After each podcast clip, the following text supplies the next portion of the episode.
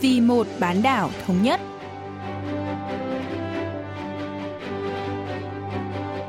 Mỹ Linh xin kính chào quý vị và các bạn. Mời quý vị và các bạn theo dõi chuyên mục Vì một bán đảo thống nhất của Đài Phát thanh Quốc tế Hàn Quốc KBS World Radio.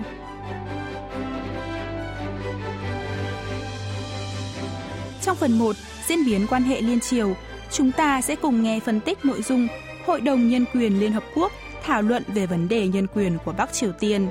Ở phần tiếp theo, cận cảnh Bắc Triều Tiên, mời quý vị thính giả cùng tìm hiểu thông điệp chính trị trong các bức ảnh chụp Chủ tịch Ủy ban Quốc vụ miền Bắc Kim Jong-un.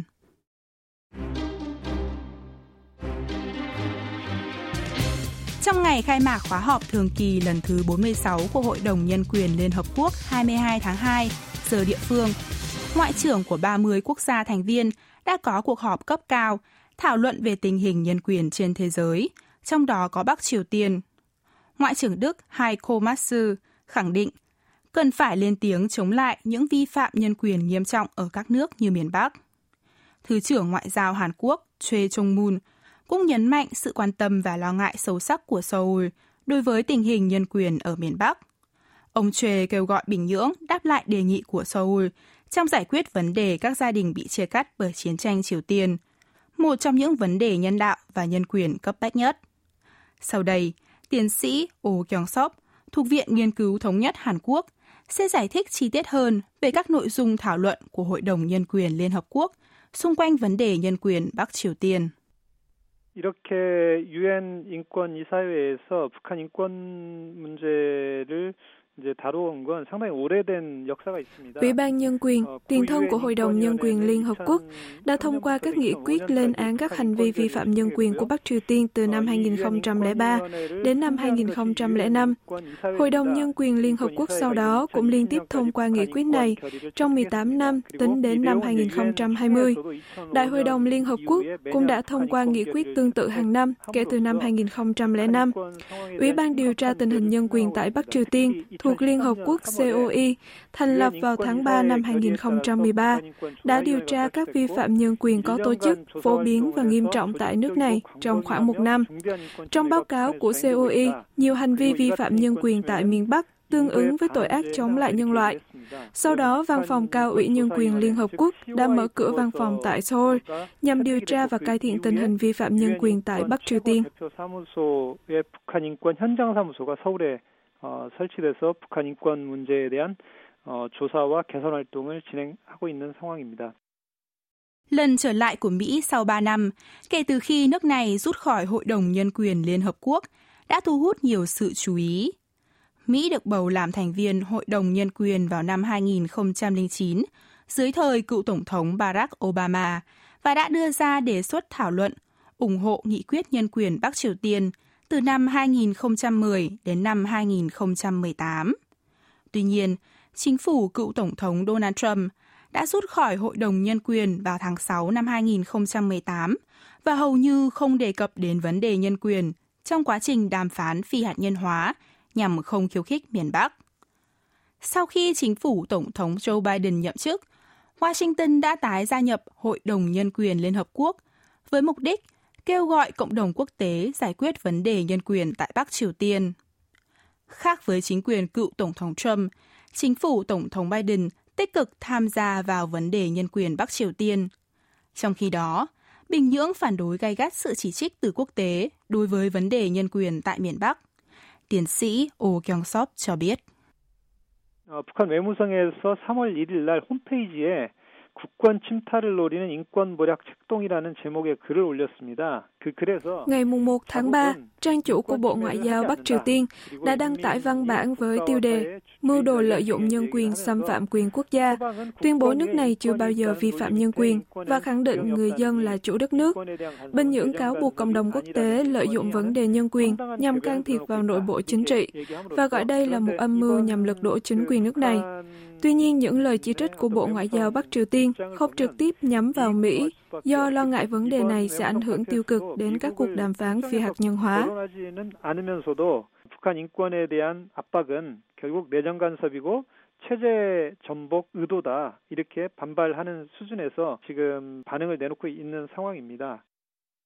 Ngày 11 tháng 3 giờ địa phương, 43 quốc gia, trong đó có Liên minh châu Âu EU, Mỹ, Nhật Bản, Anh và Úc, đã đệ trình dự thảo nghị quyết về nhân quyền Bắc Triều Tiên lên Hội đồng Nhân quyền Liên Hợp Quốc, với nội dung lên án mạnh mẽ các hành vi vi phạm nhân quyền có hệ thống, phổ biến và nghiêm trọng đã xảy ra từ lâu và vẫn còn tiếp diễn ở miền Bắc. Ông Oh Kyung-sop cho biết. 북한 인권 결의안 어, 초안은 거의 매년 그 실렸던 내용들이 상당히 반복적으로 실리고 있는데 Dự thảo nghị quyết nhân quyền Bắc Triều Tiên có nội dung tương tự nhau, đã được đệ trình nhiều lần trong quá khứ, phản ánh tình hình vẫn chưa được cải thiện tại miền Bắc. Dự thảo nghị quyết lần này kêu gọi Bình Nhưỡng thực thi các nghị quyết nhân quyền đã được Liên Hợp Quốc thông qua trước đây, chỉ ra rằng những người vi phạm vẫn chưa bị trừng phạt. Bản dự thảo cũng kêu gọi tất cả các nước liên quan chung tay cùng gây ảnh hưởng tới Bắc Triều Tiên để thúc đẩy nước này ngừng vi phạm nhân quyền, đóng cửa các trại tù chính trị và thực hiện các biện pháp cải cách nội bộ. Đáng chú ý, dự thảo nghị quyết cũng kêu gọi Bình Nhưỡng không được hành động quá mức với người dân ở các khu vực biên giới và các khu vực khác trong công tác phòng dịch COVID-19. Đồng thời, bản dự thảo cũng yêu cầu miền Bắc cho phép nhân viên của các tổ chức quốc tế đến làm việc để có thể viện trợ cho nước này một cách hợp lý. 어떤 인권 침해와 희생을 막아야 된다는 주문을 하고 있다는 점이 상당히 특징적인 내용이라고 볼 수 있습니다. Nghị quyết dự kiến sẽ được thông qua trong phiên bế mạc khóa họp Hội đồng Nhân quyền Liên Hợp Quốc ngày 23 tháng 3 giờ địa phương. Tính đến nay, Hội đồng Nhân quyền Liên Hợp Quốc đã 18 năm liên tiếp thông qua nghị quyết về nhân quyền Bắc Triều Tiên. Đặc biệt, kể từ năm 2016, nghị quyết được thông qua dưới hình thức nhất trí không qua biểu quyết. Ông Ồ phân tích. 북한 인권 결의안에 대한 어, 모든 국가들이 북한 인권 상황이 대단히 심각하다는 기본적인 합의가 있습니다. 그렇기 때문에 회원국 중에 về cơ bản, hầu hết các quốc gia đều công nhận tình hình nhân quyền rất đáng lo ngại ở Bắc Triều Tiên. Do đó, Hội đồng Nhân quyền thông qua nghị quyết qua sự đồng thuận của tất cả các nước thành viên, trừ khi có một thành viên yêu cầu bỏ phiếu. Ngay cả Trung Quốc, Nga, Venezuela và Cuba cũng không yêu cầu bỏ phiếu, cho thấy cộng đồng quốc tế thừa nhận tình hình nhân quyền nghiêm trọng ở miền Bắc. Điều này đồng nghĩa với việc áp lực từ quốc tế đối với Bắc Triều Tiên sẽ ngày càng gia tăng. Liên Hợp Quốc sẽ nỗ lực hơn nữa để buộc Chủ tịch Ủy ban Quốc vụ Kim Jong-un, thủ phạm chính gây ra những vi phạm nhân quyền ở Bắc Triều Tiên, phải chịu trách nhiệm thích đáng. 북한 인권 침해에 직접적 책임이 있고 당사자라는 입장에서 김정은의 책임을 묻기 위한 노력을 오히려 더 강화할 가능성이 높은 상황이다 이렇게 볼 수 있습니다. Mỹ được cho là sẽ tiếp tục đề cập đến vấn đề nhân quyền Bắc Triều Tiên trên trường ngoại giao quốc tế, trong bối cảnh nhiều quan chức cấp cao trong chính phủ Tổng thống Biden, trong đó có Ngoại trưởng Antony Blinken, đã từng chỉ trích vấn đề này khi còn làm việc dưới thời cựu Tổng thống Obama. Bình Nhưỡng cũng được dự đoán là sẽ phản đối mạnh mẽ động thái này thông qua các cơ quan tuyên truyền của Bộ Ngoại giao. Theo đó, nhiều nhà phân tích cho rằng Bắc Triều Tiên và Mỹ đã bắt đầu cuộc chiến căng thẳng về vấn đề nhân quyền. Ông Oh Kyung-sop phân tích. 지금 북미 관계는 북핵 문제로 미국과 북한이 sự đối đầu của Mỹ và Bắc Triều Tiên vốn đã rất nghiêm trọng vì vấn đề hạt nhân, nay có thể còn căng thẳng hơn sau khi chính phủ Joe Biden gây áp lực lên Bình Nhưỡng về vấn đề nhân quyền. Chính phủ Mỹ kêu gọi miền Bắc cùng ngồi vào bàn đối thoại để tiến tới đạt cam kết phi hạt nhân hóa nếu Bắc Triều Tiên thể hiện thiện chí tại các cuộc đàm phán cấp chuyên viên. Và nếu Washington đồng ý với lộ trình phi hạt nhân hóa của Bình Nhưỡng thì Mỹ sẽ tiến tới đối thoại cấp cao hơn. nếu Mỹ cho rằng miền Bắc không có ý định phi hạt nhân hóa, tôi nghĩ hai nước sẽ có một cuộc đối đầu gay gắt. 아마 강한 대립 상황으로 갈 가능성이 상당히 높은 게 아닌가 이렇게 생각이 됩니다. Việc Mỹ trở lại Hội đồng Nhân quyền Liên Hợp Quốc là một nước đi nhằm thể hiện rằng nước này là một thành viên có trách nhiệm của cộng đồng quốc tế. Là cầu nối giữa hai nước Bắc Triều Tiên và Mỹ, Hàn Quốc cần có một chính sách ngoại giao linh hoạt nhằm giải quyết các thách thức về vấn đề phi hạt nhân hóa và hòa bình khu vực.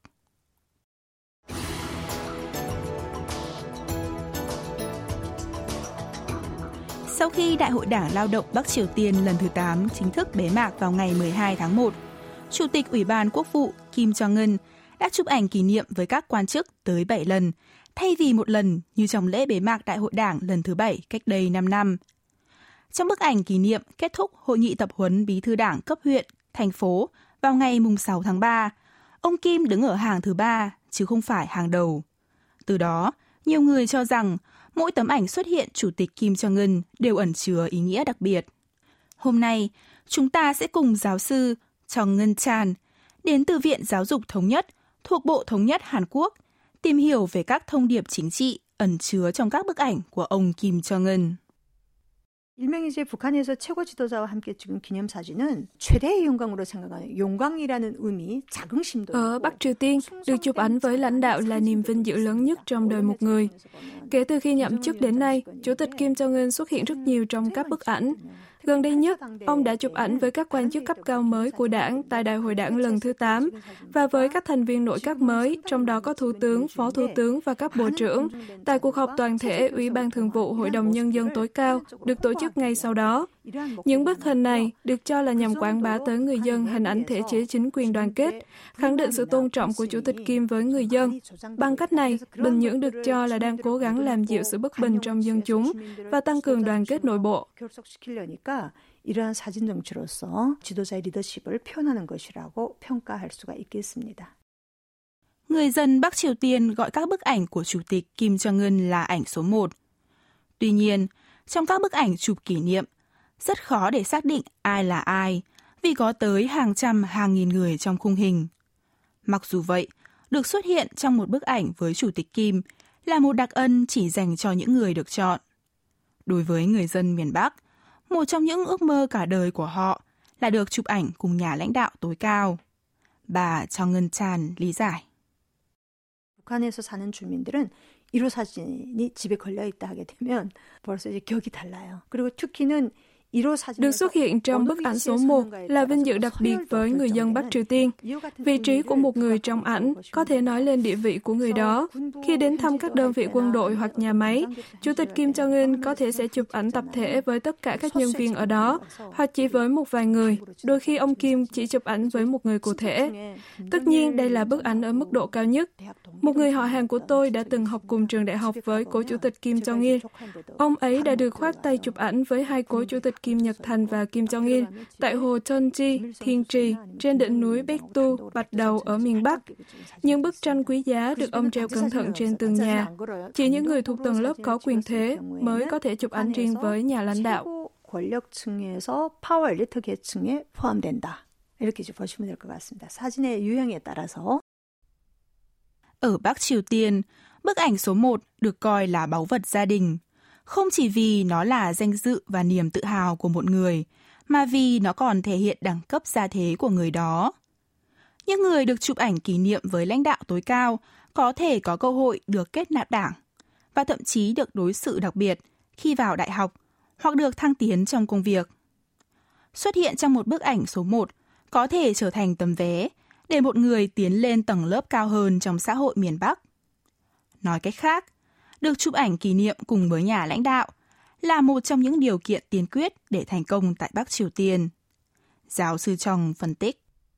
그래서 북한은 원래 지도자하고 기념사진을 딱 찍거나 아니면 지도자를 만났을 때 악수를 하거나 이렇게 지도자를 가까이에서 những người được chụp ảnh kỷ niệm, bắt tay hoặc gặp gỡ nhà lãnh đạo tối cao ở khoảng cách gần là những người có cơ hội được vào đại học tốt, xin được việc làm tốt, hay được bổ nhiệm vào vị trí quản lý.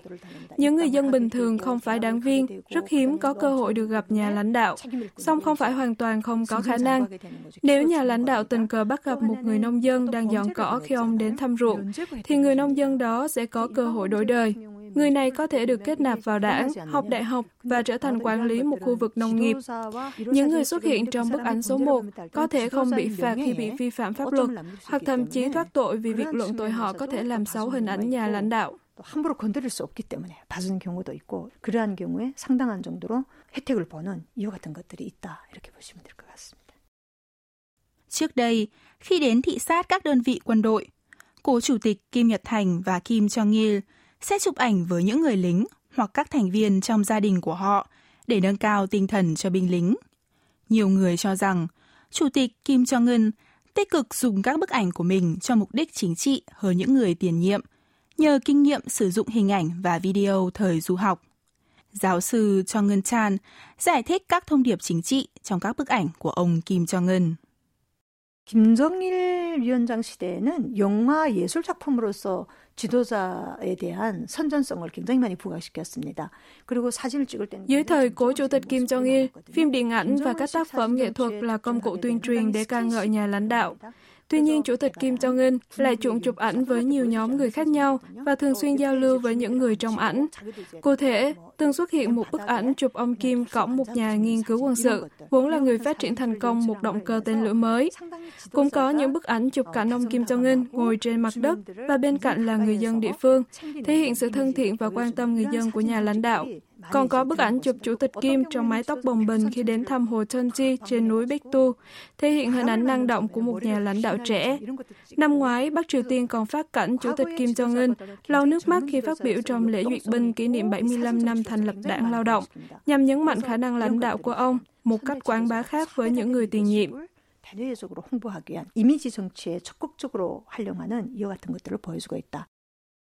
Ở Bắc Triều Tiên, các bức ảnh số 1 được tích cực sử dụng để quảng bá hình ảnh và chính sách của nhà lãnh đạo tối cao. Đối với Chủ tịch Kim, nhiệm vụ quan trọng là phải thể hiện với người dân cả trong và ngoài nước rằng ông đã điều hành đất nước một cách ổn định và nhận được sự ủng hộ tuyệt đối từ người dân, mặc dù tuổi đời còn trẻ. Bà Cho Ngân Chan phân tích về hình ảnh mà ông Kim muốn xây dựng qua các bức ảnh.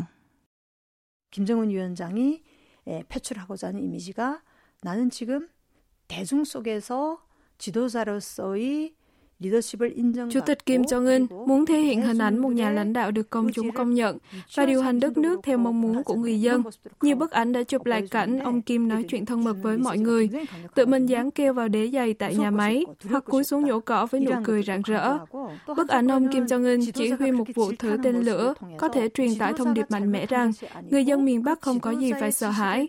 Hình ảnh Chủ tịch Kim chỉ trích nặng nề các quan chức tại các cuộc họp, thể hiện ông là một nhà lãnh đạo trẻ và quyết đoán, có thể xử lý mọi việc nhanh chóng. Bên cạnh đó, ông Kim đã xoa dịu người dân bằng cách quy lỗi và trừng phạt các quan chức trước khi bị công chúng phê bình về các khó khăn kinh tế.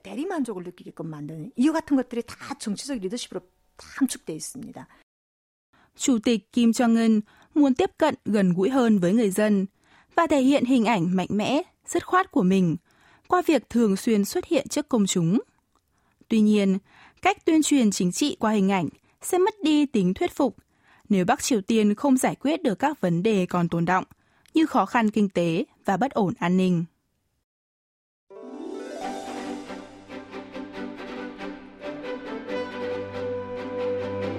Quý vị và các bạn vừa lắng nghe chuyên mục Vì một bán đảo thống nhất của Đài Phát thanh Quốc tế Hàn Quốc KBS World Radio. Cảm ơn quý vị và các bạn đã quan tâm theo dõi. Xin kính chào tạm biệt và hẹn gặp lại trong chuyên mục tuần sau.